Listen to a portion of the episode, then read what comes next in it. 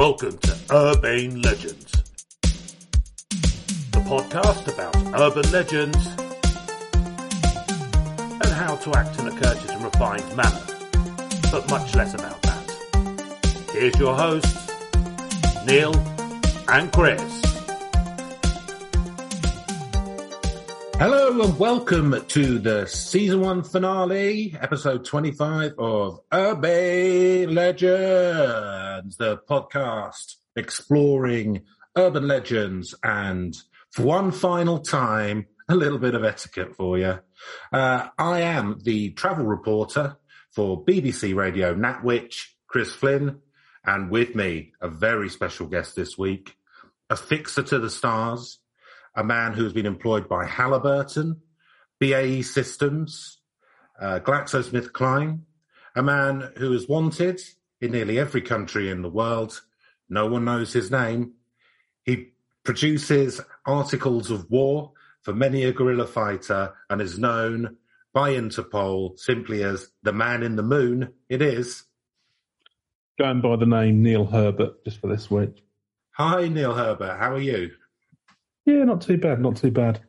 How is your murky, murky world of backhanders, uh, putting guns in bananas, cargo planes, um, Canadian medical pharmacies online, that kind of stuff? How is it? How's it going? Profitable? It's a tough gig, Chris, but it's rewarding, you mm. know. Is it like that film? The smiles you put back on people's faces, that's what does it all for me. Oh, and the immense profits as well. is, it, is it like that film, I can't remember what it's called, God of War or something, with Nicolas Cage, where he's an arms dealer?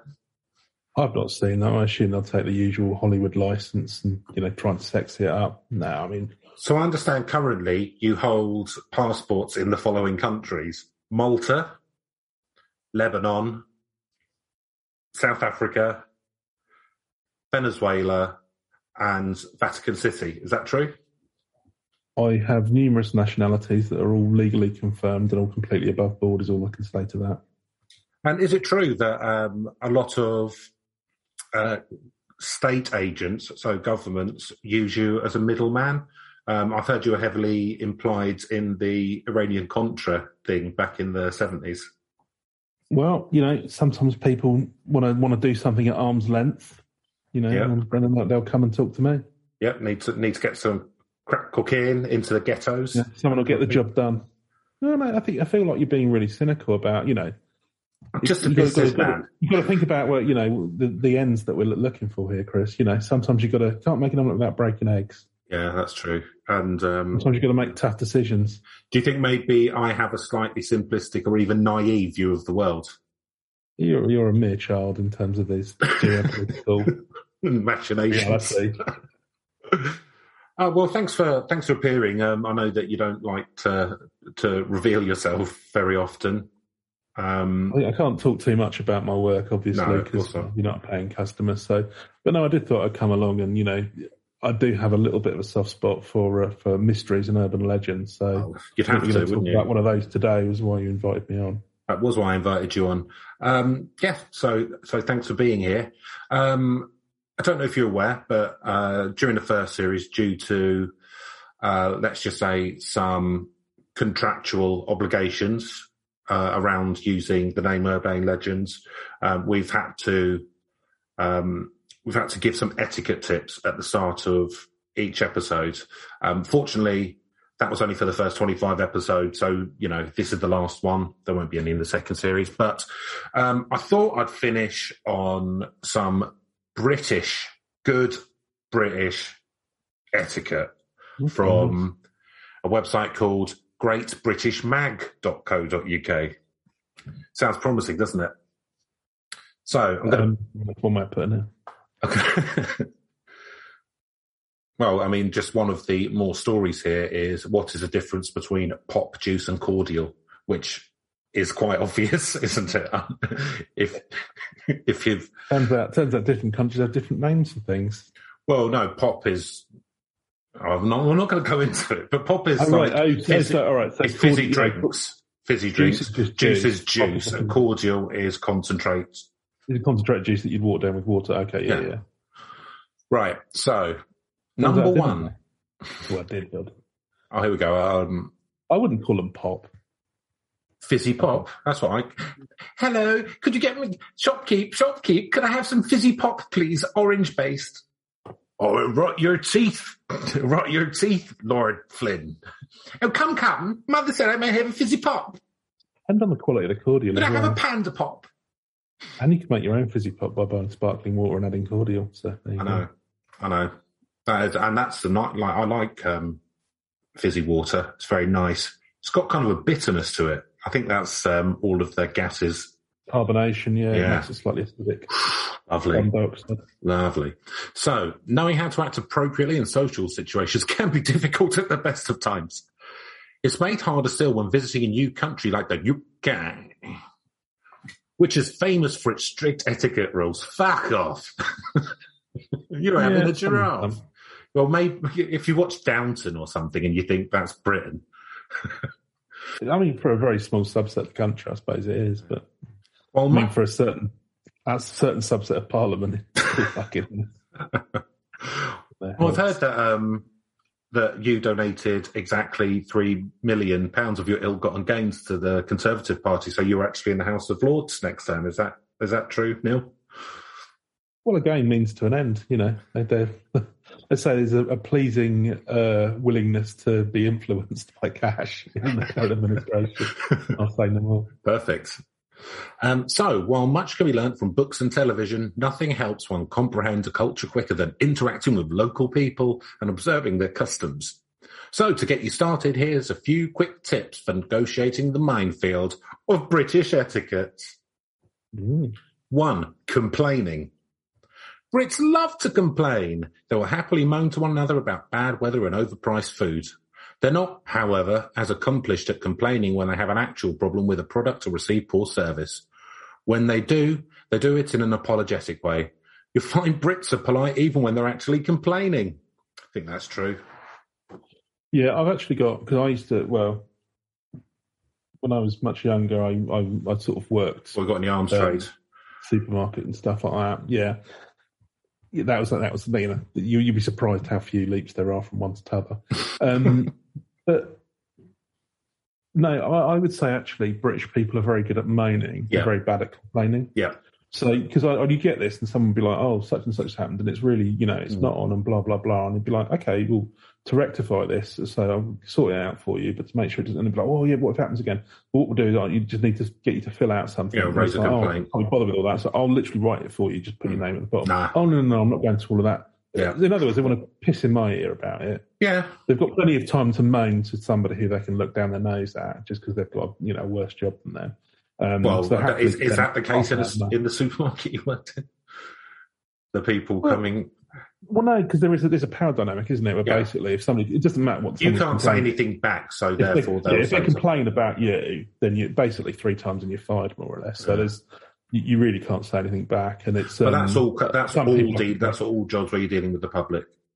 Oh no, absolutely. I think anyone has to deal with public stuff. That, you know, yeah. um, who deal with the Great British Public. I, you know, I, they've got, got my sympathy. The vast majority of people, to be honest with you, I found were fine. But it's just you get a few obnoxious people. That's why I've used it as an excuse to get stuff off. Cleverly manoeuvred myself career-wise to a position where I never have to deal with the public. Oh no, absolutely. I have to deal with internal customers. Do you know what the funniest one? I think it was the one time I actually did speak back because it was just so ridiculous. And um, there was some chap who, it was a particular brand of butter that they wanted. And they just literally started having a tantrum like a toddler. Ah. It was like, I hate, and he, was, and he started screaming like, I hate you, I hate you, oh, I just wanted to get rid of that. I hate just, you. So, oh. Yeah, no, just like, and a, So like he was so so it wasn't really about the butter. There was something else going on. No, exactly. I, no, I just sort of said, sorry, can I just stop you there? Can I just remind you you're talking to another human being? Yeah. And then I just walked off. And they were like silenced, so I just like, get the fuck out of here before they realised, you know, and start making a complaint about that guy. He's really rude to me. But I just thought, oh, I'm not taking this.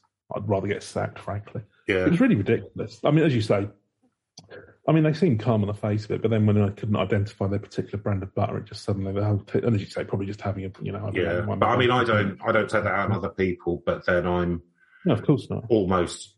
psychopathically controlled with my emotions outwardly, so it's just it's just a bubbling cauldron underneath. That's not no, true. I mean, I think the one thing is working in one of those kind of environments, because I've done sort of um, call centre work as well, and I think yeah. it teaches you a bit more respect for the people who have to deal with that stuff. Well, I didn't so really I'm, need I'm, to be taught that, thankfully, but a lot of people... No, but what I mean there, Chris, is that kind of like, for example, you know, if I'm making a complaint, and I will, because you need to... I'll say, you know, I just want to make it clear, I don't have an issue with... No, it's not, it's not anything you've done. I have an issue with the product, so, you know, I'm not... I'll always sort of say that just because, you know, it's, yes. you know, it's stressful dealing with complaints and stuff. Yeah, and you say, you know, thank thank, thank you, you've made this process very easy, you know, I, I, exactly. yeah, that kind of thing. I'll tell you what, I'll tell you what was weird this morning, sort of going slightly left field, I've just remembered it. In my cat's milk, I found quite a large dead spider mm. that had drowned in the milk. So I don't know, what do you think was going on there? Do you think it was a spider that was trying to uh, maintain its youth and like kind of uh, an ancient... Yeah, like a Cleopatra-style spider? Yeah, like a Greek fable, like a like an Icarus sort of thing. I'm just a really depressed spider, just couldn't be bothered anymore. It's like, don't jump in some milk. Yeah, jump in milk. Unless like one of the cats killed it and then dropped it in the milk. I can't even bother making a web anymore. Yeah, I'm just... The soap's not coming out, can't even do that anymore. can't even... Can't even get it up to shoot any web anymore. What's the point? Um, right, so... Well, all of those two, that, I would imagine. That smoothly leads on to queuing. Brits across the U K will often be seen forming neat and tidy queues, which, to be fair, queuing is something which has come up. So it's not... I mean, it is very I'm British thing, queuing. But it's been... Yeah. But like it is mentioned in pretty much all of the etiquettes that we've done from around the world. But normally, I think, to warn Westerners, now nah, they don't queue. Whether at a supermarket, train station, or a concert, they will await their turn to the front. The worst mistake one could commit is queue jumping, pushing ahead of the line. This will always be met by disapproval for those who've been waiting patiently. Fair enough. Being polite, yes.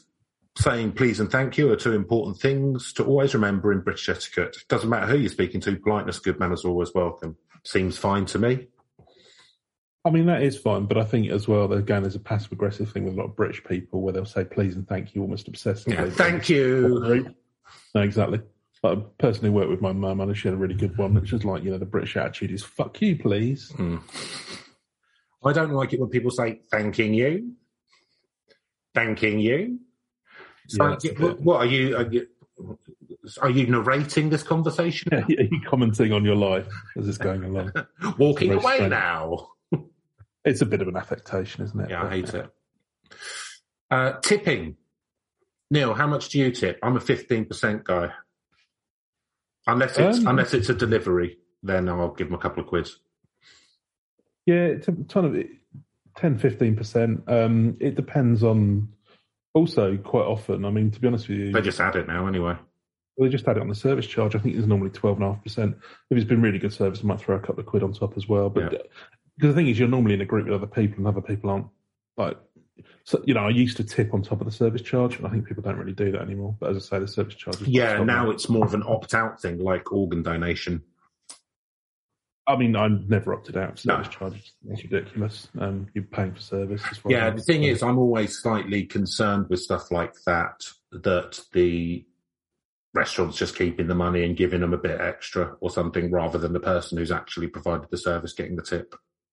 Well, it's different because, I mean, the thing is, at the end of the day, there's still minimum wage, and you don't, I don't believe they're allowed to um, to pay them less than minimum wage. No. I think the tips go up. No, no, in America they do. It's weird. It's like tipping's no, part no, exactly. of your wage, you can, but we yeah, actually... it's part of your wage is the tips that you do, do earn. So you have, which you know, is such a scam. Such a scam. Well, I mean, I suppose one what people would argue is it makes the um, makes the food cheaper, but then you end up paying through as a tip anyway.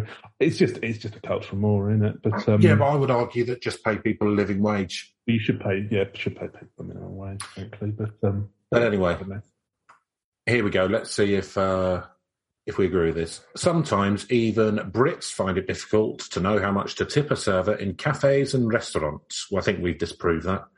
Or if they should tip anything at all. Always check your bill after the meal. If it reads "sable service." Service not included, sorry, then that means you can leave a tip for the person that served you, and the amount is at your discretion, between ten and fifteen percent, I would say. I've added that myself. If the yeah. service was good, it's customary to, act, to add an extra ten percent on top of the bill total. I think that's cheap. Many Brits tip taxi drivers and hairdressers too, but exact amount is customer's presence. Yeah, I preference, I just say round it up or whatever. If it's like a taxi, no, exactly. It's like eight quid, just go, yeah, tenner, don't worry about it.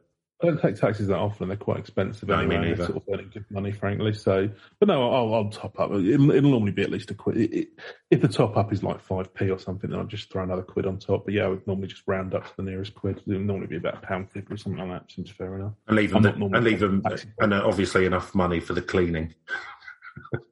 Oh yeah, you know, the copious amounts of vomit and urine and diarrhea that I've left behind me. That's about a pound fifty. Clear that up, I would assume. That's fine. There you go. I might say, you know, go and get yourself some anti antibacterial spray from Aldi. That's only ninety-nine p. You've got you got fifty you got fifty p for your time as well. Beautiful. Ta-ta. Everyone's a winner. Using mobile phones in public. Mobile phones may be part of daily life, but it's still important to observe some unwritten etiquette about these handheld devices.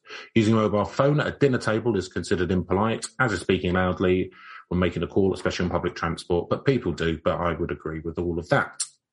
So, seven, good sportsmanship. Ooh.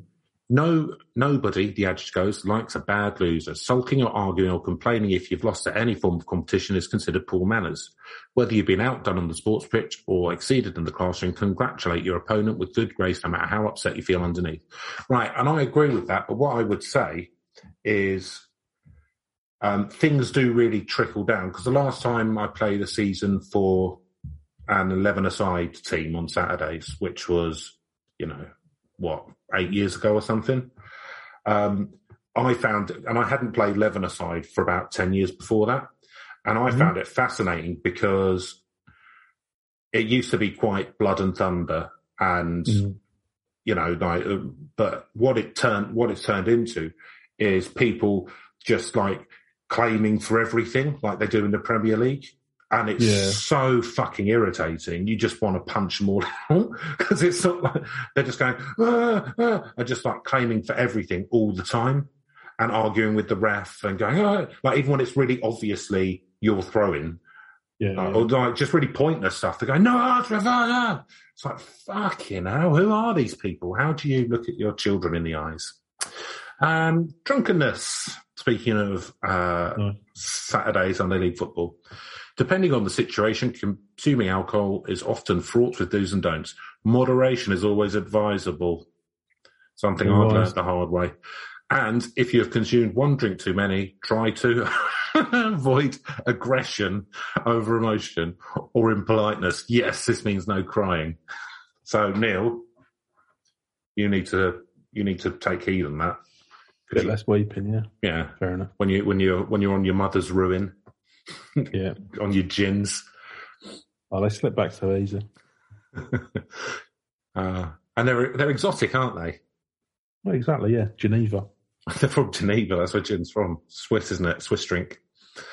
Uh, chivalry, chivalry, and traditional etiquette guides still stand. For instance, holding a door open for a lady and standing up when one enters the room for the first time are all considered good manners for the men of Britain. Uh, holding the door open, yes. I don't stand when anyone enters the room. So you got to stand when no, someone enters no. the room. No, not doing that. Wouldn't even do it if a judge walked in the room. I'd rather be a contempt of court. Apologising, this is the last one. No guide to etiquette would be complete without mentioning the Brits' love of apologising. Although one would expect to say sorry for stepping on a shopper's toe or bumping into a passersby, many will be surprised to find that when two Brits engage in a standoff, both will offer their apologies for being in the other's way. They don't care who's at fault. Apologising is a default reaction to many of life's little incidents. This is the quirk that Brits are famed for. Oh. Yeah.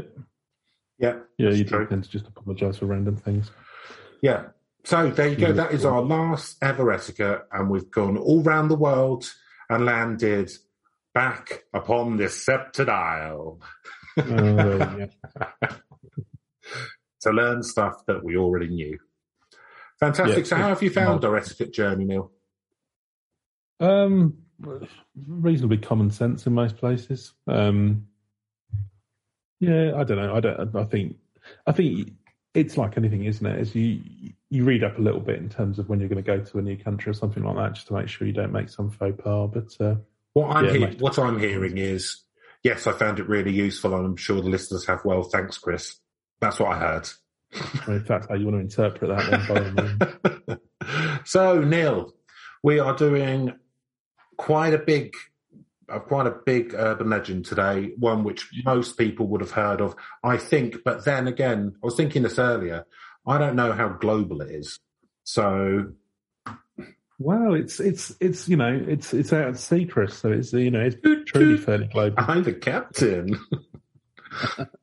um, so uh, yes, what are we doing yeah, today? I, I don't know how well how well known it is. It's certainly something that, again, my my benchmark tends to be if I've heard of them. I think I think this is. It's been around for quite a long time. It's an enduring, enduring story. Um, I think it's fairly well known, but we, we shall see. But uh, yeah, this is about the the, Mar- the Mary Celeste, or the Mary Celeste, depending on uh, where you where you picked it up from. Um, and we used to, when I was a kid, we used to have these books of kind of like uh, mysteries and legends and all of this sort of thing.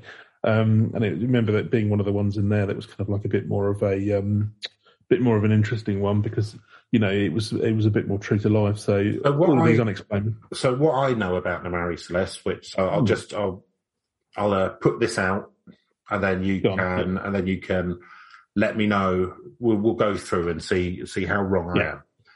So what I know, it's a ship which was found adrift. For some reason, I had a false memory that it was off the south coast of England, but I don't think that's right. Um, It was something, so it's in the Atlantic, I guess.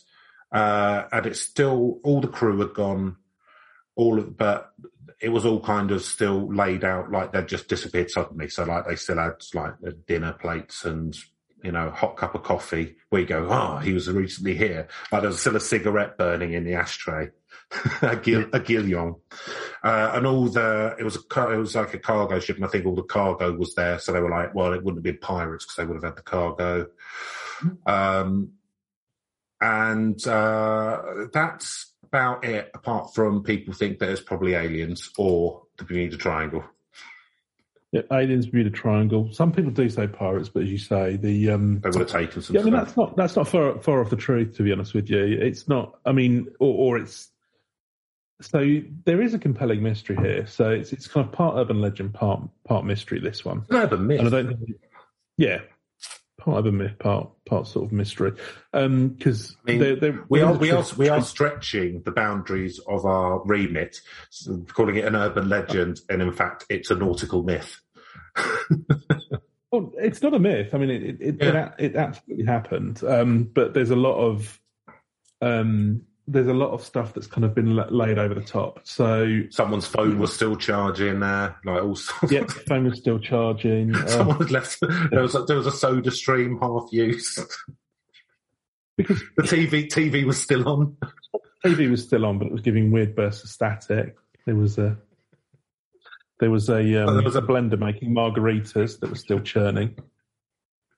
There was, some, there was slowly someone had someone had paused a match of FIFA.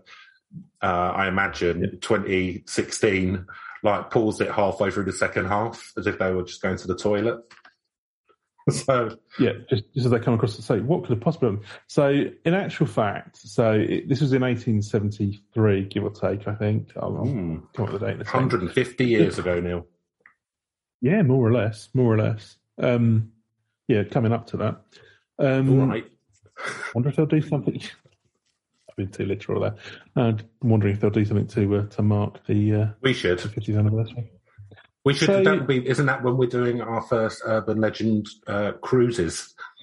Like, yeah. um, which is going to be like um, whatever his name was, uh, McCaffrey, who uh, the guy who went mad. Um, the antiviral, yeah, who and McAfee. McAfee, yeah, yeah. he um, disappeared off on a boat for a bit, didn't he? Just doing loads of bath salts with machine guns. I'm not sure he's. He yeah, he did. He's killed himself should, now. Shall we say he was displaying a lot of erratic behaviour? Yeah, he's passed now, hasn't he? I believe, mm. but uh, yeah, it's a strange story. Or, or maybe like the, or maybe like the Sea Org. We could do it. We do our tour. Yep. Yeah. Yeah. Very, very much like that sort of a. Yeah, if you have your own private navy is always a good thing, I think.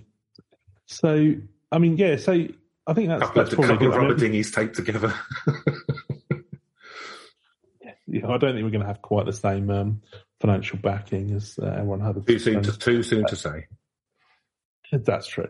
Um, so yeah, I mean, it's one of these ones where I say it's kind of like halfway between urban myth and um, kind of like the, sort of a, a true mystery, because there is, you know, there, there is a true sh- um, a true shit, but it was, or there is there is a true story here. Mm. Um, but a lot of the stuff has been embellished. So to sort of take up some of the points, I think the jumping off point is probably just to sort of like introduce um, some of those elements you've just mentioned and where some of them might have come from, and then sort of go back a little bit over the true story of the the ship. So. Um, the Mary Celeste, for example, that's actually, it's the Mary Celeste. So the yeah. Mary Celeste is um, something that come from a story by Arthur Conan Doyle.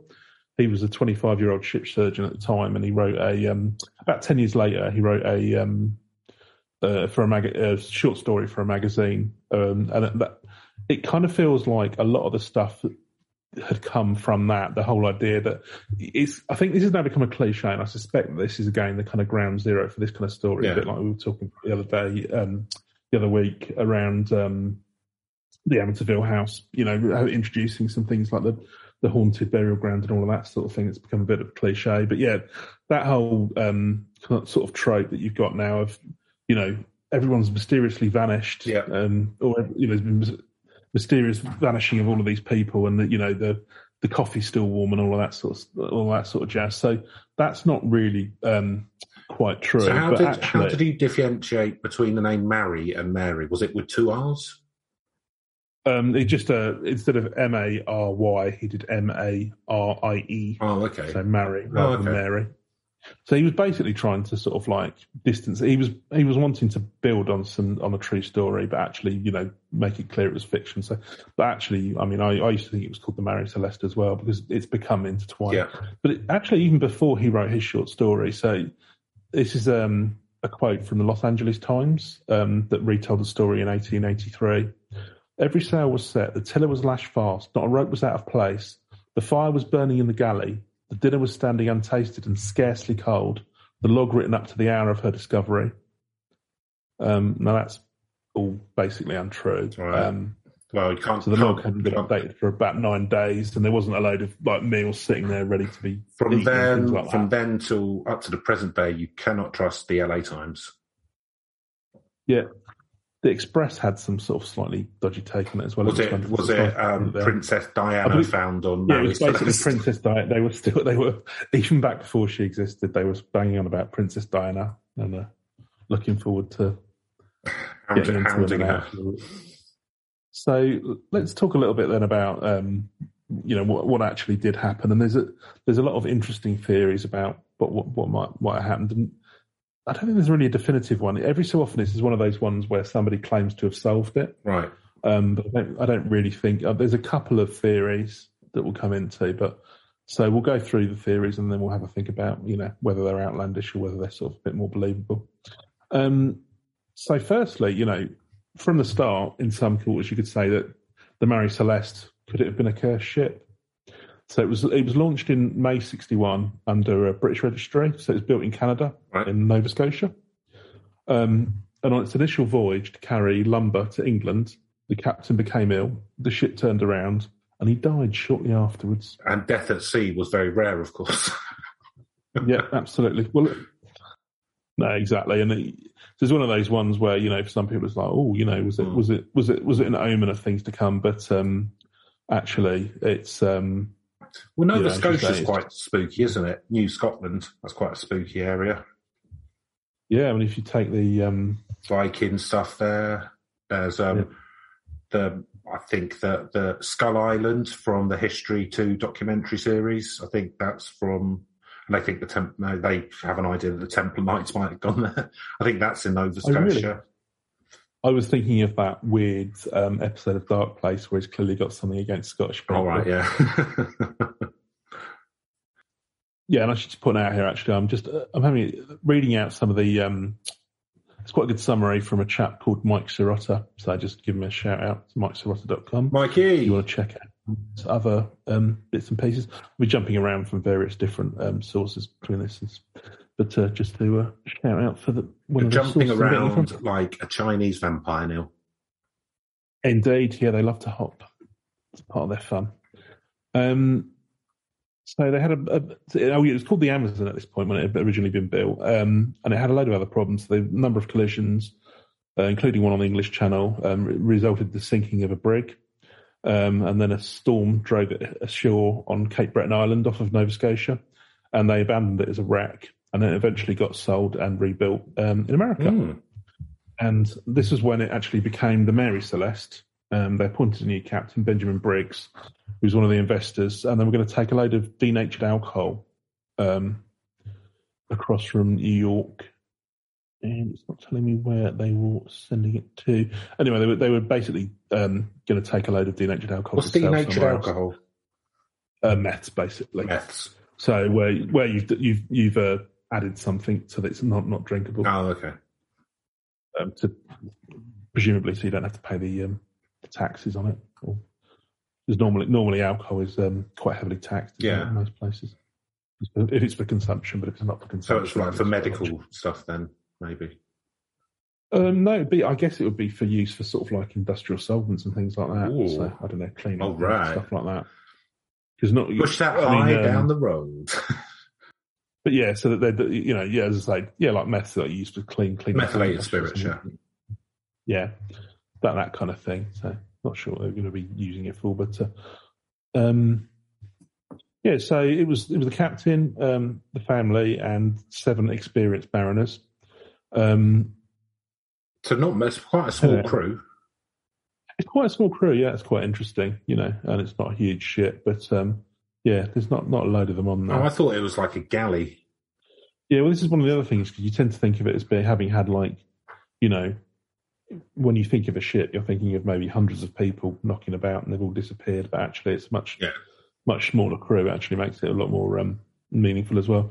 Um, so that was the last anyone had heard of them, basically, because um, they came out of port on November the seventh, and it was found on December the fifth. Um, it was sailing between the Azores and the Portuguese coast. I think it was about a thousand miles off the yeah, Portuguese coast. Yeah, that's miles away, the Azores and yeah. Portuguese coast. Um, so it was spotted by, I think it was a British ship, and um, blew it up. He sent out, yeah. They just, no, I don't think there was a, there, those problems at that time. Um, so he sent his first and second mate to check it out. They searched all of the ship and reported back to the captain. There wasn't a trace of the um, of the uh, the captain of the. the The Mary Celeste, his wife or his daughter, all the seven crewmen. It was a ghost ship. Mm. What they did find, the lifeboat was gone, and some sails and rigging were damaged or missing. The main hatch was closed, but two others were open. Um, they couldn't find the navigational instruments. So, I mean, it sounds like they fucked off in the boat. Yeah, well, exactly. So, well, there's that thing as well, isn't there, where um, which I learned from the T V show Black Sails, that you can get a bit where there's just no wind at all if you're in a sailing ship, and you can just sit there for weeks in the calm. Yeah, yeah. And it, like, that's I mean, the most, pretty much one of the most dangerous things that can happen to a ship. I mean, that would be on a much longer voyage, I guess. But you, no, well, no, if it's in the middle of the Atlantic. Well, that's fair enough, I suppose. But yeah, I mean, how how long do you want? Mm, boat to Pluto. Fair enough. Um, Yeah, I think, oh, they call it the doldrums as well. Yeah, the doldrums. That word. Yeah. But um, yeah, no, that if you run out of water, that can be extremely, um, yeah, extremely dangerous. But I, I think they did have plenty of provisions on the ship oh. at the time, so there's not, there's no evidence that they were sort of running out of water or something like that. So something made them abandon ship by the looks of yeah. it. So what, what, what there isn't. So you, you'll, you'll, you'll read some of the theories, and there's kind of like, oh. You know, everyone just suddenly vanished, like it was aliens just yeah. snatched them up or something like that. Actually, it looks like it was abandoned, yeah. but actually it would have been quite rare to abandon a ship. Because even if you're in the, I mean, all right, even if you're in the doldrums, normally you would, you, you might, um, you know, take a to lifeboat, but then try and row the ship away a little bit or something like that. It's, well, I guess um, the thing is as well, um, hmm. you know, there was plenty of provisions there. These were presumably quite busy shipping lanes, so the likelihood is someone would turn up at some point, so you'd probably wait yeah. until the very last minute before abandoning ship. And also the captain was one of the investors, so it's not like yeah. ah fuck it, like someone else can deal with it, like, unless he was doing an no, insurance no, exactly. job or something. Well, also you're much safer on a ship that's like provisioned and everything than yeah. you are on a, on a lifeboat, because all right, yeah, you can row under your own steam and go a bit faster. Um, if they, and I don't there's no evidence that they were in doldrums or anything. But um, yeah, even if you were under that condition, you'd probably be better off waiting for somebody to find. Yeah, because you've got sh- you know you've got shade, you've got provisions, yeah, um, and you're in the shipping lanes, and you're more likely to be spotted a bigger a bigger ship, even though it was smaller than I thought, than in a rowing boat. Yeah, and so you know, it looks like they they jumped ship at some point, but actually, you know, there's there's no real sort of um, notion to why, because the fact that, I mean, this is where everyone sort of talks about it having, you know, um, you know, the food still being warm and all of that sort of stuff. Well, no, clearly they'd he'd taken some navigational equipment, so they had actually they had to abandon ship somehow for some reason. But you know, that's that's where it becomes a bit more of a mystery. Um, so anyway, they, they've t- they've taken it in, um, to, to sailed it to Gibraltar and put in a salvage claim. Um, and they'll the judge, yeah. Well, no, you could, I think that's the law of the sea, yeah. Isn't it? If you find it's to encourage people to bring these things back because there's a certain amount of danger bringing back another ship, you, you will get some um, some money back for them. I can't remember how the, the split works, but I think you can. Um, well, then I guess the question turns up is: did the people from this ship just kill all the people on that ship and then take well, it for salvage? You know, the judge was very much of the, the opinion that, um, that that something funny must have happened. Yeah. Um, so a lot of people believe that there was crime must have been committed. Um, ten people disappearing, um, but they couldn't actually prove anything because the um, it had been abandoned and, and left in a lifeboat. So there was, um, I think, the sea. The sea keeps itself to itself. Knows how to keeps its secret. Knows how to keep its mouth shut. Yeah, so, I mean, I think when they actually did do the um, the initial evidence, so there, there was a suspicion of foul play, um, and there was a, I can't remember the judge, some chap called Flood, which is a good name to have if you're in sort of nautical stuff. Um, but so there were a couple of things where, yeah, they, they thought that there might have been an attack. Um, there was some blood on the um, on the sword of the um, the captain, and there was some... It was from shaving. Yeah, there'd been some, there'd been some, st- or what looked like might have been blood, um, and then there'd been some like marks on the side. I of mean, the ship. You, you, I so, mean, you're really phoning it in as a murderer if you sail for weeks and weeks and go into court and hand in your sword without wiping the blood off. Do you know what I mean? Yeah, exactly. It's not, not exactly. Oh, well, I knew there was something I forgot. But for years, it did dog them. So in thirty-one, there was an article in a, a magazine called The Quarterly Review that suggested that the, uh, Morehouse could have lain in wait for them. Uh, Lord Briggs and his crew aboard the Dalgratia and killed them there.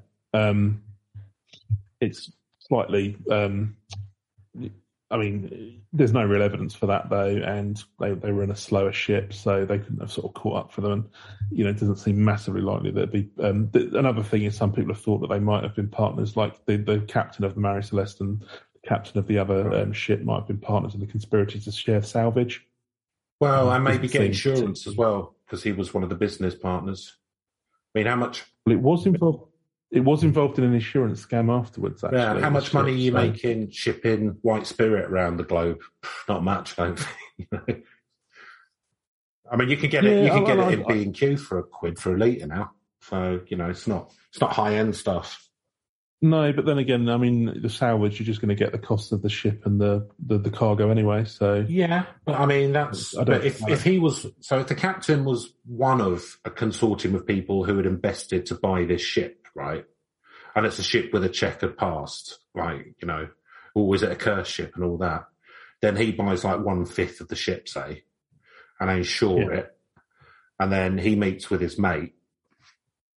They... go and salvage a ship for the cost of the ship and the cost of the contents plus the insurance money, he's quids in. Well, they didn't, they didn't claim on insurance because he wasn't around to claim well, insurance. What about the so other that, investors? Um, don't don't know about that, but then that would have been their own scam, wouldn't it? It wouldn't have benefited the captain. So, yeah, that's true. But, I mean, still, half a ship, if you invested in one-fifth of a ship or a tenth of a ship and you get half a ship worth of money back, that's, um, I mean, I would have thought that's the kind of thing that you would um, you would be doing in your nefarious activities. It's, it's just so there's easier ways to do it. But no, I mean, as other people commented, if they'd been planning that sort of a scam, they wouldn't have devised such an attention-drawing mystery. And also is the fact that nobody ever heard from Briggs, this captain. Again. Yeah, there's no bad um, ideas. Look, I'm just throwing throwing around a few ideas. You're just throwing things around, right, but just just you know, just explaining why some of them may be less likely. Um, and there's also been a, a you know suggestion that they could have been attacked by pirates. Um, but as people have observed, the personal possessions of the captain and crew were left undisturbed. Mm. So there was also a theory by a historian. They, they wouldn't take their personal possessions if it might. I mean, depending what they were. I mean, if it's your personal jukebox, fair enough, leave it. But if it's like a pocket watch and a brooch, then you would think you'd probably take it. They probably, probably took the, the immediate stuff that they could, but you're not going to overload a, a lifeboat with stuff that you're only going to take yeah. that you can absolutely afford to take. You're probably, I would imagine, if you're bailing ship at that point, you're more interested in bringing water and provisions along yeah. than anything else. And that's going to be more, you know, because, um, you know, you aren't necessarily going to survive, but they I thought they weren't too far away from land. Um, so, yeah, you're not going to be bringing anything particularly right. heavy. Um But there, but there was there was still stuff knocking around on the ship that, that basically could have been robbed. So it doesn't it doesn't feel like pirates is a particularly um, obviously is, and then, and then a historian saying nineteen twenty-five just seems to have made this up completely out of his arse. But he suggested that the captain slaughtered everyone on board and then killed himself in a fit of religious mania. Then after speaking to his family, he apologised and withdrew the theory in later edition. Well, also none of the bodies were found, so. Good research there. Well, no, exactly. Yeah, and it's and, and when they actually sort of like did some looking later on, there was there was no real no, signs of blood. That's just. Like that. Do you know what that is? That's that's temperance movement talk. That's what that is. So pirates seem unlikely. Then um, Neil, have you did you ever uh, think about becoming a pirate or fantasize about that when you were a kid, or in fact a member of the temperance movement? Um. No, not a member of the temperance unit. Um, temperance unit. That's the militant arm. Temperance. yeah. A clash with the um, Countryside Alliance. I can imagine that'd be havoc. Yeah, I don't know. It's kind of like um, read some of the stories about pirates when you're a kid. It seemed like quite an enticing life. It, it, the problem is, it, it um, you know, it's modern piracy. It's just not ah. as exciting as it's not like that sort of Jack Sparrow stuff, is it? Or Bluebeard or any of that. What I like about pirates just, is you know, they were very egalitarian and they weren't racist. And you know, people had like people, no matter who they were, had a vote. It was it was a very sturdy and early version of like a proper modern democracy. What what pirates did, mm. um, they were they were pretty woke for the eighteenth century. Do you know what I mean? So I think that's good. Yeah, no, that's nice. I mean, obviously, going around murdering people for stuff isn't isn't great.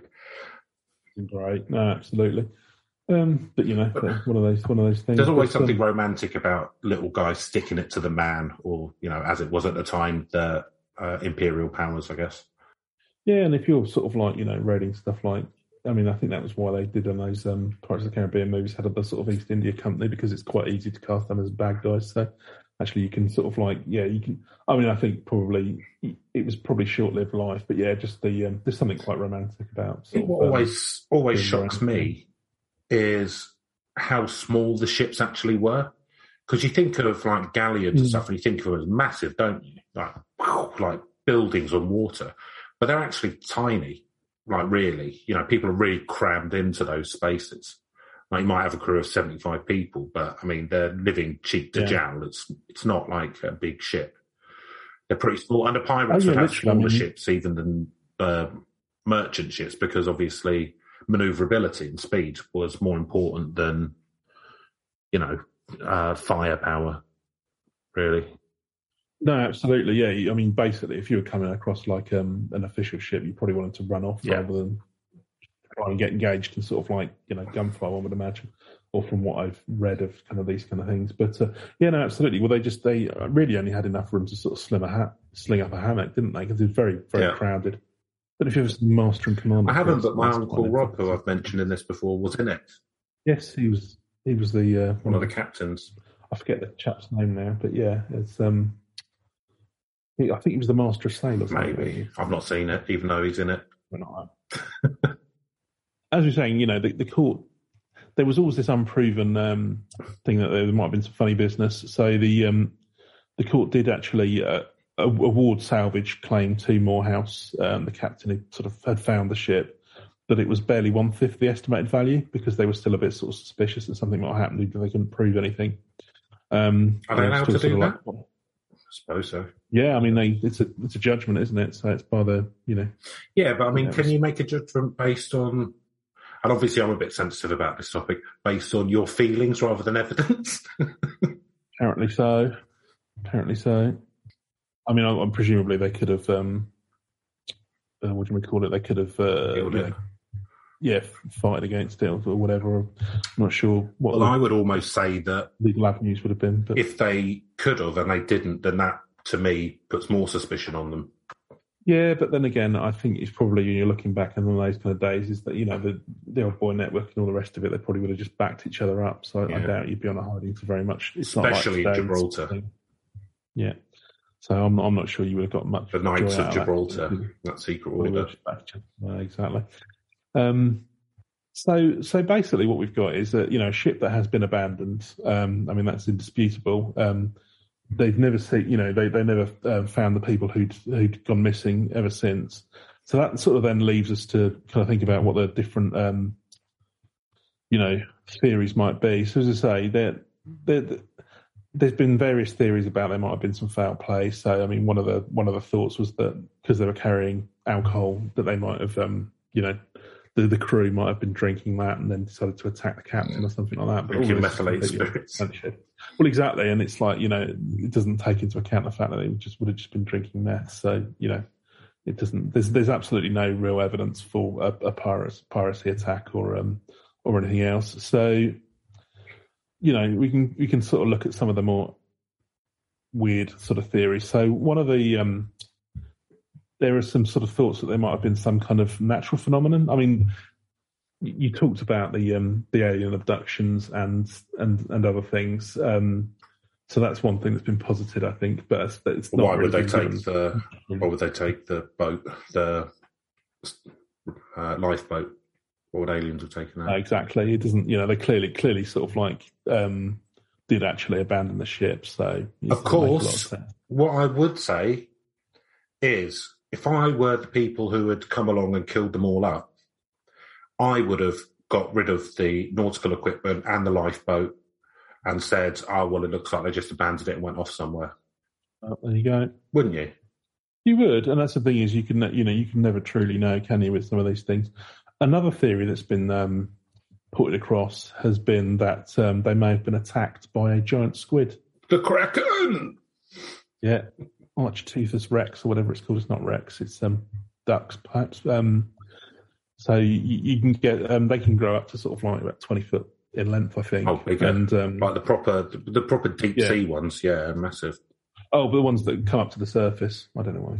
Well, they, they come up they have to been sometimes to die or like under really weird circumstances because they like to stay right at the bottom of the sea, don't they? Yeah, no, the, the really big ones. But I think there are there are ones um, that uh, that can actually... They've been known to not, not necessarily attack ships, but sort of interact with ships or sort of, well, I mean, call it attack if you like. Um, so so that has happened before, but it's... And I think there have been cases where like a person has been sort of like knocked off of a ship by one of these creatures, but um, not like the whole crew necessarily. So that, and again, there's no real evidence for the giants, for that. Just giant squids, giant sea monsters um, attacking. Yeah, well, you um, you get them oh, around. You do get them around around the Azores. So yeah. What are you going to do? um, but yeah, they don't normally they don't normally attack humans, do they? No, you wouldn't have thought that they get. I mean, I think um, from things I've read before, it, if they were, uh, a sh- you know, if they, they, they thought it was, you know, they, something that they would, they might mistake the ship for uh, for another squid or something like that, or like a whale because you know. They attack whales. Yeah, or a whale. Oh yeah, no, absolutely, yeah, because they go after. In October sort of twenty nineteen, a nine metre, thirty foot giant squid washed ashore in Galicia, Spain. Mm. It had previously been ph- photographed alive shortly before its death by a tourist named Javier Onidicol. Uh, it indicated that the squid was attacked and mortally wounded by another giant squid. Mm. Squid rage. Oh, yeah, here we go. Yeah, the giant squid can reach fifty foot in length and have been known to attack ships. So... could conceivably have picked up a crew member, but hardly have taken the the um, the lifeboat and all of the captain's navigation um, instruments. No, but I mean, it could have attacked yeah. the, the... What? So they're saying that it attacked, attacked the lifeboat. Yeah, it could have attacked the lifeboat, thinking it was well, a, it could, it a could have attacked. Whale. It could have attacked the ship, but it might have... Yeah, I mean, it's that's potential as well as they could have. But then what? Why did they... That still doesn't explain why they got on the lifeboat in the first instance. Just fancied a little row... Little row yeah, about with with all of the with all of the navigational instruments. Yeah, so you get back to the ship. Well, no, that's just being that's just being safe, isn't it? In case something happens. You know, the problem we wouldn't normally. Problem is that um, because of technology, captains in those days were no longer able to navigate by the stars. So you know, too reliant on technology. Too reliant on technology. Yeah, it's like all their smartphones these exactly. days. Isn't it? Exactly. No one can get anywhere. You know, what if Google Maps goes down? You're dead, aren't you? You just die in the street. You don't know where to get food. I'm going to help you then. Um, whereas, um, whereas as you know, another... I always carry a pocket sundial with me. Absolutely, yeah. Just want to know what time it is. you, you and Ray Mears. Yeah, me and Ray Mears, yeah. I might go to a few of I'm his uh, bushcraft uh, retreats every now and then, eat some squirrel. But nice. You know, at the end of the day, should England be thrown back into the Stone Age, I'm, you know, everyone's going to be knocking on my door. So uh, I think it's it's not if, but when. To be honest with when, you, when we get, yeah, well, you know, as soon as you run out of fossil fuels. I mean, yeah, already we're getting petrol shortages, so I'm going to become Ferrari within about twelve months, I would say. Well, that'd be good, wouldn't it? I mean, we'll go through the Mad Max period first, I suspect. Again, that would be good. A slightly more polite version. Is that why you got yourself so in with Yuri Geller's motorcycle gang for the Mad Max? Exactly. Oh, yeah. You're always thinking ahead. I'm collecting all of the, um, you know, all the special outfits. What a problem. We well, can't the future to look as much like with a, the giant squid yeah, on the back. B D S M club as possible. Post-apocalypse.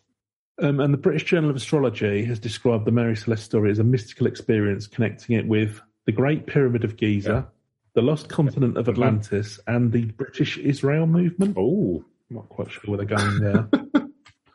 Is it that Britain is the new Israel, and that's why Jesus did walk upon this sceptred land, or whatever, that Jerusalem's well, on? Apparently, no, this is, the British-Israelism is a belief that the people of the British Isles are genetically, racially, and linguistically the direct descendants of the ten lost tribes of ancient yeah, Israel. Which Fair one? Enough. All ten, I guess. All ten of them. Uh, there you go. British royal family. Uh, well, we knew this anyway, because we learned, if anyone's not in England, we learned this in school, that the British royal family... It's, it's not supported by modern research. Doesn't matter. It's tradition. It's tradition. Um, yeah, so we all believe, you know, to a man, even me and Neil, who are sceptics um, by nature, we all do one hundred percent believe that the British royal family is directly descended from the line of King David, the guy in the Bible. Absolutely. Right, let's let's run through some other bits and pieces. So the Bermuda Triangle has been invoked as well, even though that it was like in a completely different part of the Atlantic. But who knows how far the Bermuda Triangle could extend? Long as it wants. Suddenly, strong wind. Um, and I like this summary from Wiki. It's uh, similar fantasies have considered theories of abduction by aliens and flying saucers. So, yeah, as we were saying earlier, you know, there's absolutely no reason to assume that aliens would have been involved. So I think now we can look at some of the um, couple of theories about what might have happened. Um, not as interesting, sadly, but hey.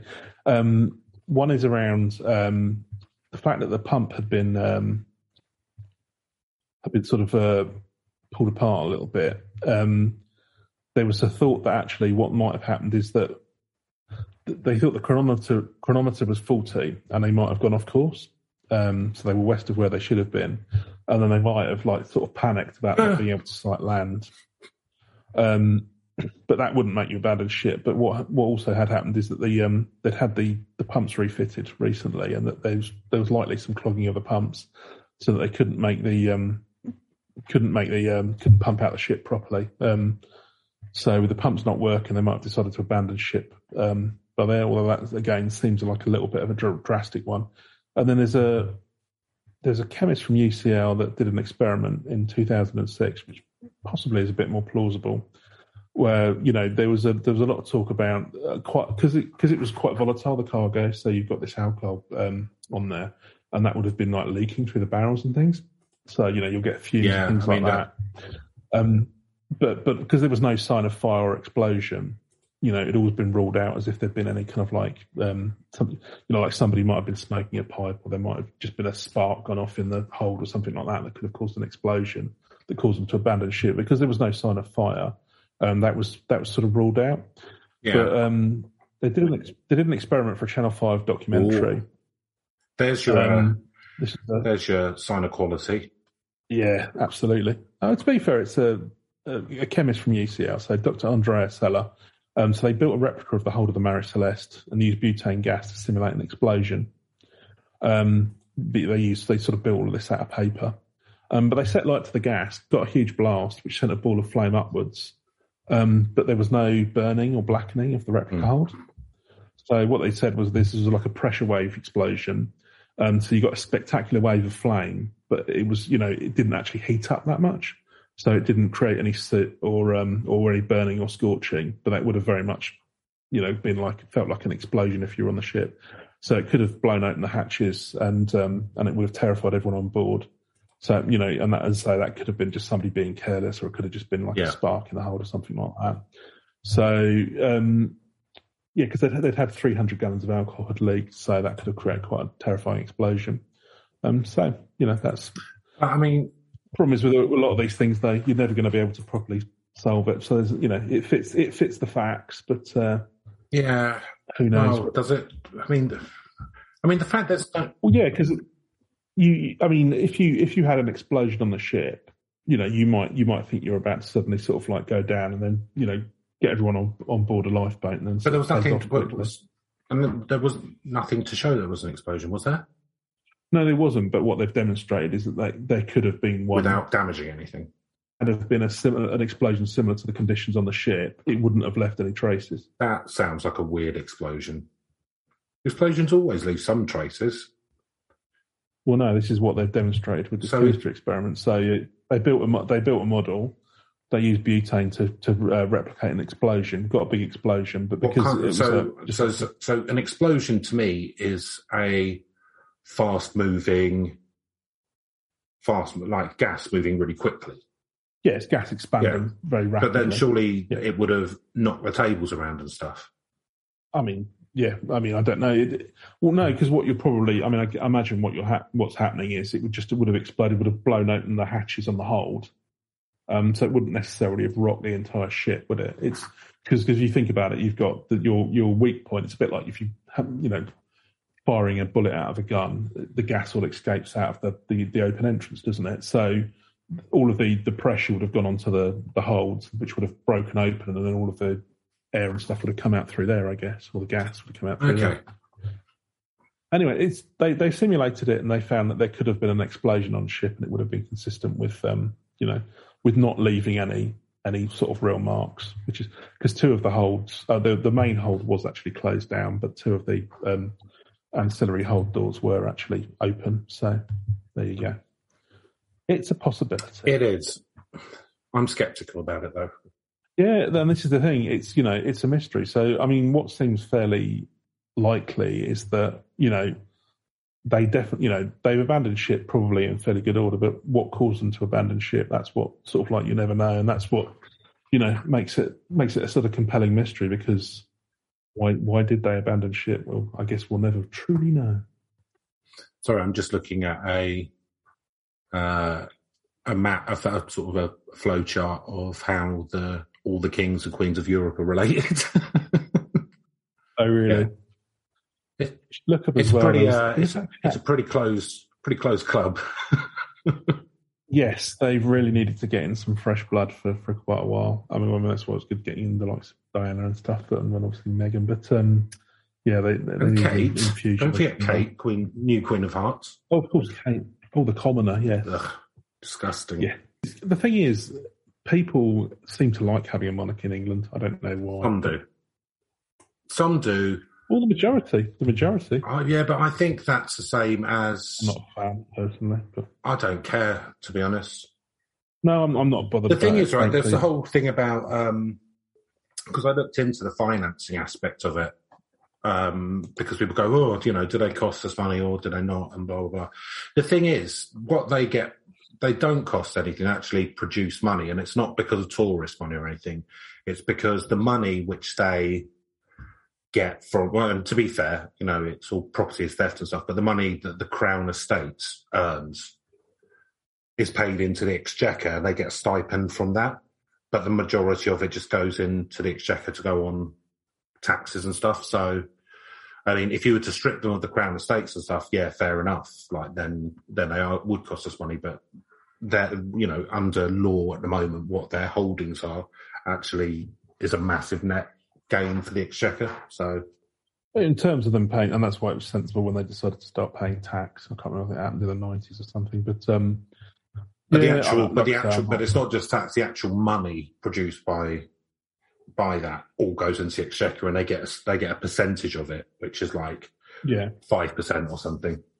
So you know, but again, yeah, I mean, I don't care either way. I think, it, I think no, I mean, I'm not, I'm not overly bothered, and I think you know the argument would be, you know, if you just sold it all off, it would just get, it would just get end up in someone else's pocket. It would just yeah, Jeff Bezos would just buy it all. Yeah, I'd turn it into turn it into one big Amazon warehouse, Amazon Palace, which we have to live in. Yes. The Amazon, the Amazon ghettos. Just say it, no. Just everyone just live in an Amazon warehouse. Only, only a matter of time before that happens. Yeah, it really is. It?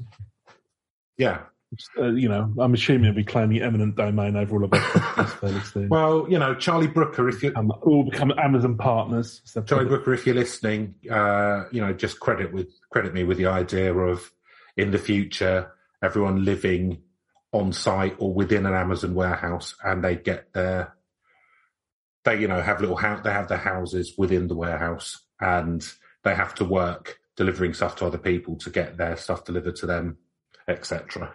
Yeah. It's not a fully formed idea, mate, but there's a kernel of something there, so crack on.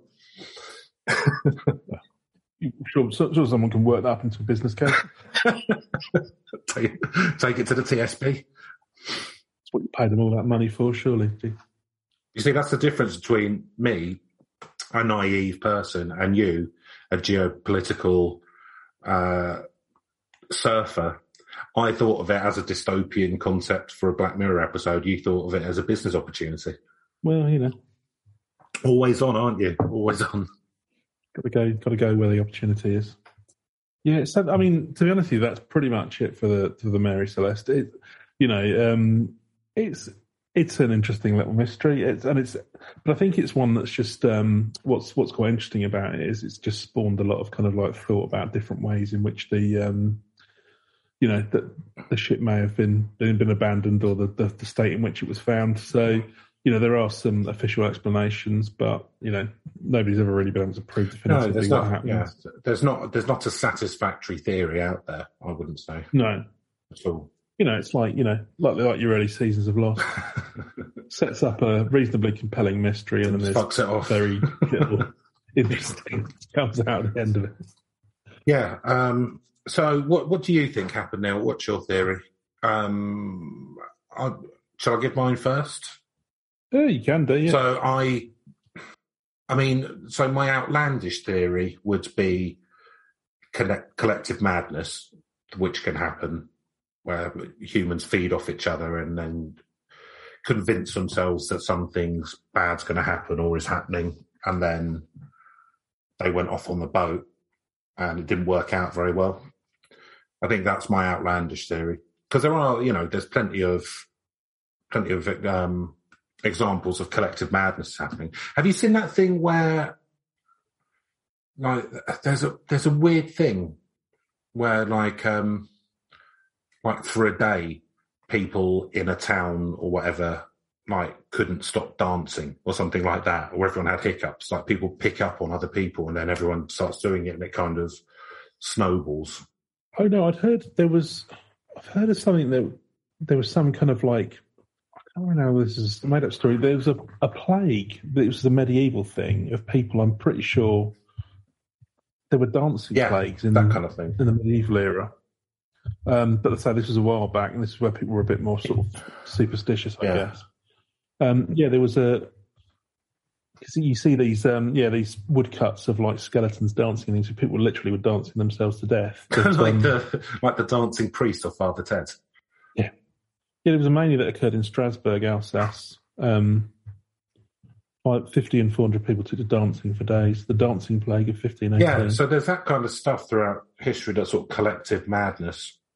Um, so it could be that, that they all, I don't know. And again, you know, I don't know what effects. I mean, the thing is, if they were getting fumes off white spirit or whatever, is that not like people doing solvents, like solvent abuse, but they didn't know it's happening? And maybe over days that made them go a bit loopy and they decided to get off the ship. They might have started hallucinating, thinking they were seeing stuff on the ship because they were all wound up and had lots of solvents in their blood. I would imagine, unless you were down in the hold or something, you're probably not being that exposed to it. So it would have been built. Presumably, up. they would um, they would sleep in, and you know, they weren't sleeping under the stars. They would have slept. And the thing is, it's a ship, so so the fumes. So they would have slept in a galley. The fumes could come galley, up through the floorboards, like through between the gaps in the planks. Yeah, I, I don't I don't know what the arrangement of the ship was. So, but I would, have, I would have assumed. Yeah, no, no, I I would have assumed that they wouldn't have been storing, because they would have known about the vol, you know, volatile spirits coming up and stuff. So I would have assumed that their sleeping quarters would have been on another part of the boat. But it's a small boat, small boat, isn't it? Yeah, don't know. So that's don't know. one. I, I think probably the more likely explanation from all the stuff I've heard is that something went down with the people who salvaged it, and it didn't work out well for the people of the Mary Celeste, and maybe they put all their bodies and some navigation equipment into the lifeboat and just set it on fire. It's possible, I and guess. And then you could say, I, well, Mike, the navigation stuff are gone and that, so they've obviously fucked off somewhere. That, you know, they've, they've abandoned the ship.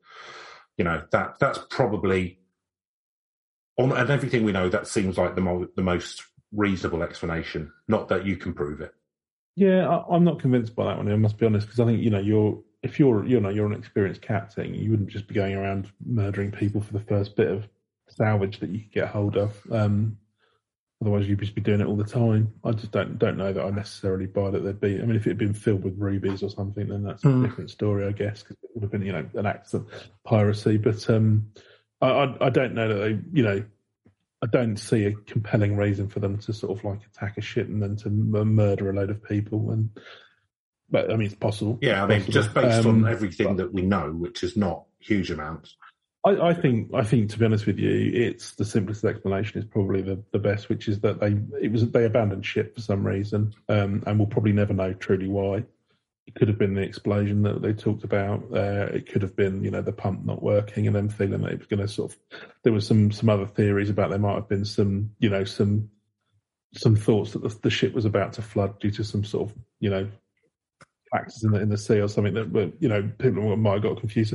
I think, you know, whether whether the captain panicked or whether there was like a genuine reason for alarm or whatever, I think for some reason they did they, they decided to abandon ship and then just basically lost their lives, um, as happened in those days. I mean, I think this is one of the things is because it's, you know, it, it wouldn't have been that uncommon for people to have, you know, if you, because it's quite drastic to abandon yeah. ships. I think that's the really weird thing is why they would abandon the ship. I, I don't really lay a lot of credence to the idea that it was foul play involved. I don't, not, not convinced by that. Again, you're talking about people who've got experience doing these things. Yeah, but the captain has experience. The captain of the Mary Celeste had experience, so it seems weird that he would abandon ship. But again, No, no, exactly. And it's kind of like what might have caused him to do that. But that seems like the most likely explanation to me.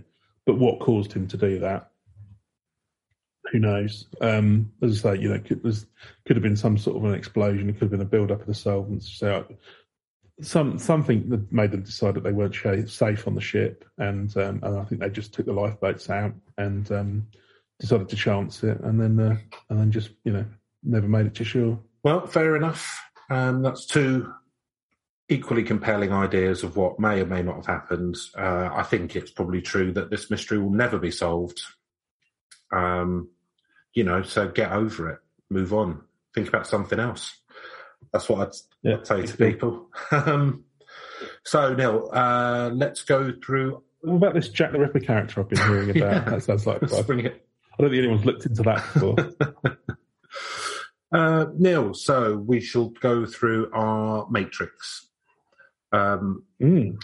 So, do you have a particular technique that you're using this week, Chris, to uh, yes, objectively yes. This week I am going to be, I've I've I've paid the person in the uh, Baptist church across the road from where I live to randomly at intervals ring the bells to different tunes. Do they have Baptist mm-hmm. bells? I don't know, probably not. Anyway, for for, yeah, for, for this conceit they do. And uh, depending yeah. on the tune that rings, that will give me the score. I've memorised them all. It's so I, I just went for the simplest one this week that I could think of. Was that inspired by the Baloco? No, maybe, oh, no, maybe, no, maybe no, subconsciously it was. Maybe subconsciously, yeah, yeah. maybe. That he he's, he's constantly trying to get me into the Baptist church, so maybe yeah. he's maybe that's what it is. Do you think he's a hungry little fella, and you look like a, a recent the Baptist minister? So I've met him once. He yeah. knocked on my door during uh, lockdown. Um, I did invite him in because I thought he might be a vampire, but uh, he went, oh, you know. It's nice of him to shake him. Yeah, it was good. He was going, yeah, um, oh, yeah, I'm the minister from across the road, uh, just checking how everyone's doing, if they need anything. And I went, oh, that's really nice of you. Uh, no, I'm fine, but, um, you know, well well done. That's decent of him. I'm not, I'm not, I'm not coming to your cult. That's how they get you.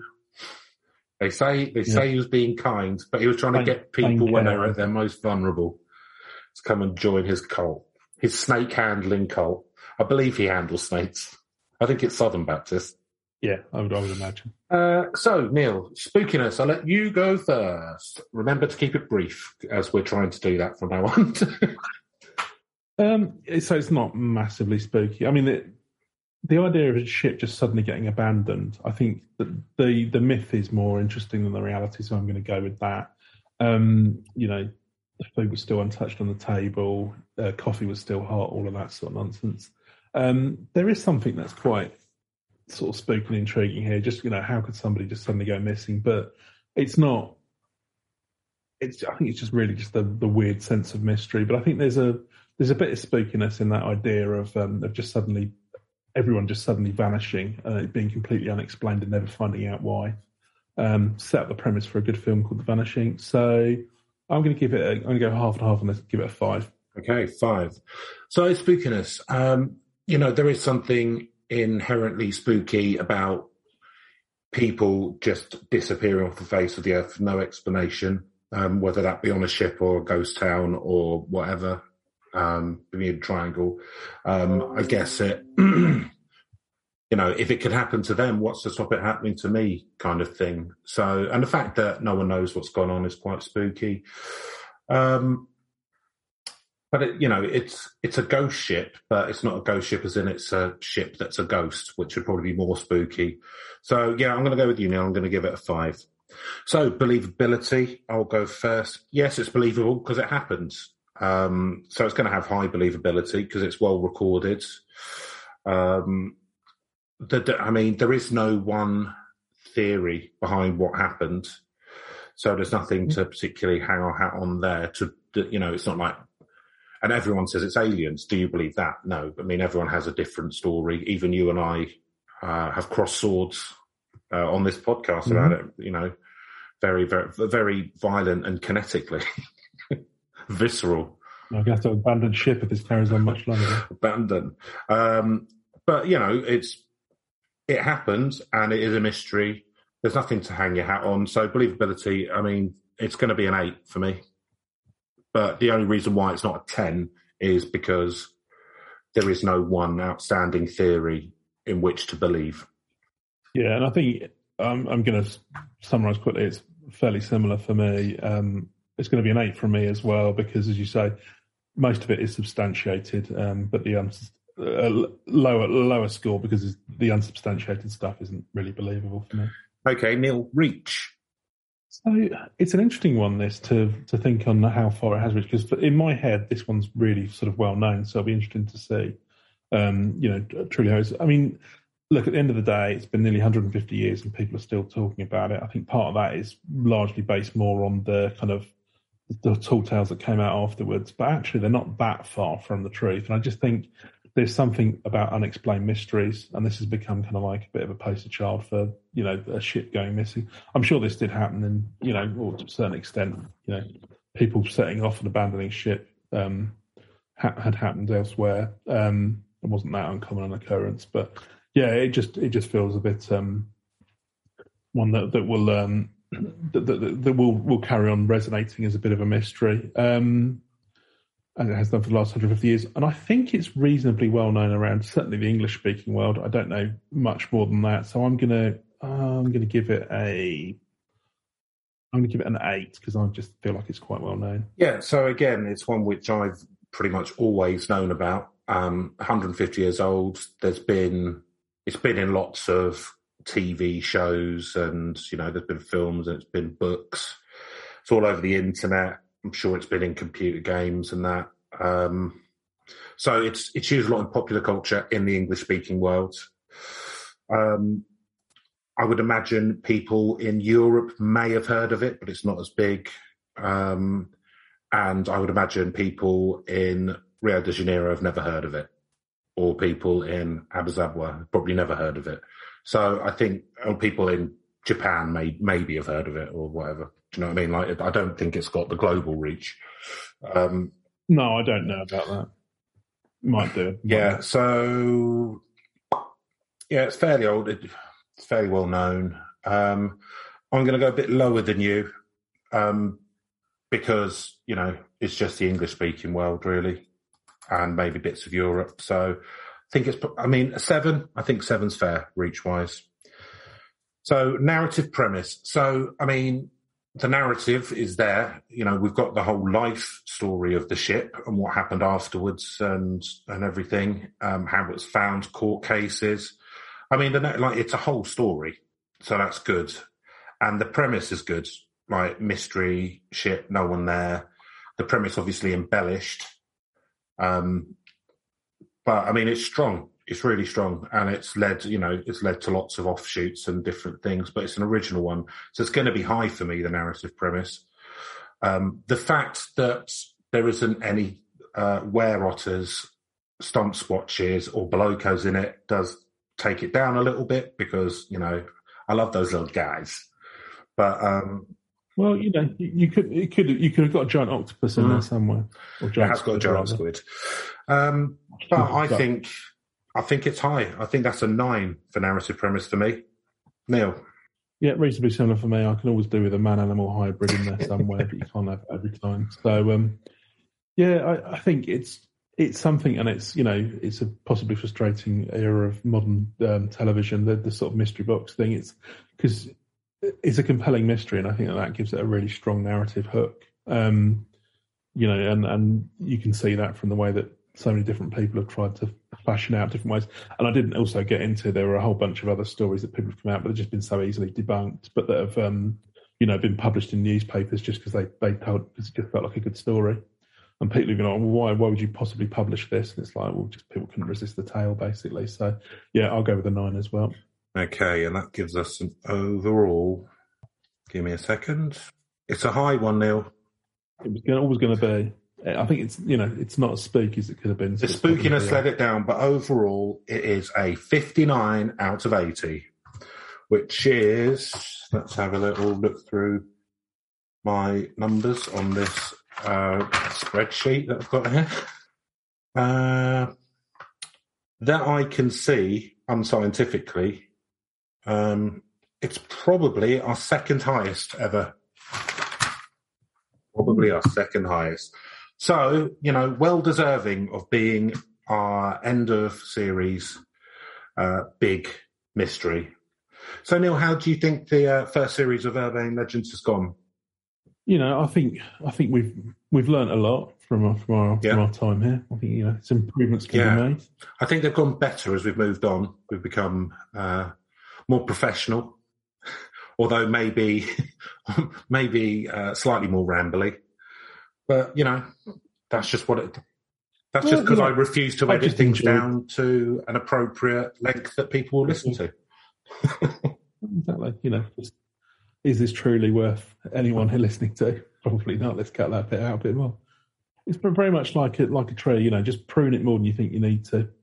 Um, no, I don't know. Uh, no, I, I've enjoyed sort of looking yeah. at some of these things. It's, um, I, I just think it's quite um, uh, interesting being able to sort of talk about some of the some of the stuff. So, you know, I've enjoyed looking back, and also for me, because I hadn't heard of a lot of these things. Um, yeah, it's just quite interesting to see the kind of things that catch people's imaginations. I think it's been nice to sort of look at some of them around the world as well. That's been good. Yeah, I think uh, you know, bringing the world closer together, aren't we? I mean, in our own, one would like to in our own. Idiosyncratic. Yeah, well, fashion. I think that if everyone did that, then what a happy place we'd have. Idiosyncratic, low-effort fashion. Yeah, but if everyone in the world tried to bring the world together in their own idiosyncratic, low-effort way, then the world would be a lot closer together, wouldn't it? Yeah, that's fair yeah. enough. Unless their uh, yeah. low-effort, idiosyncratic way was uh, dom- domination or war, bringing people to heal. Well, that feels like uh, so it sounds like a lot of effort. Fair. Yeah. Okay. Uh, yeah, no, I've, I've enjoyed it. eighty um, for the first series. Yeah. Oh, no, you're putting me on the spot. I'll uh, I'll give it a fifty. fifteen? Yeah. fifty, five oh. Oh, very good. Lovely. I'm just writing that down. Uh, I'll give it a forty. I'll give it a forty, yeah. Half marks. Middle potato. Okay, and that was series one. We've had some laughs and we've had some fun. We've had some tears and we've seen our fears. Urban legend will be here for years. There you go. I improv the song there. That was good, wasn't it? I was saying it was something. uh, as always, uh, please, please feel. I, was, you know, I thought about jumping in, but frankly, I think it lead to it because I don't think I could have done any better. Certainly, so that's, yeah, that's impressive. Not bad. Uh, so uh, feel free to email us at urb dot legends dot pod at gmail dot com. Uh, we will be back with the start of series two on the ninth of December. Just give us a couple of weeks to uh, discuss, uh, to basically to do an after-project report and see what we can improve yeah. on. And I've also got to uh, do some graphics for Series two and that kind of jazz. But, you know, thanks for listening, everyone. I hope you've enjoyed Series one. Um, you could certainly listen to it all in one go if you want to go mad, and it will take you about a day and a half. Wouldn't wouldn't recommend that. Wouldn't recommend it. Fashion. Get on the tonics. I mean, if you don't have any suggestions for things that we should look into for Series two, please do let us know. Let us know. We're open to suggestions. Um, but just as a little uh, little thing to whet your appetite, one thing we're going to be looking at is uh, people going mad because of the song My Way by Frank Sinatra in Indonesia, I think, is it? Yeah, in the Philippines. In the Philippines well, actually, sorry. it's it's it's mostly in the Philippines, but there are some other, other cases. So, yeah. There you go. Right. Quality, Ponce quality. So that's it from Series one of Urban Legends. Thanks for listening. I have, as always, been Chris Flynn. Don't have nightmares. And with me, my erstwhile colleague... Thank you for listening and hopefully see you in series two. Enjoy your two-week break. Bye-bye. Bye.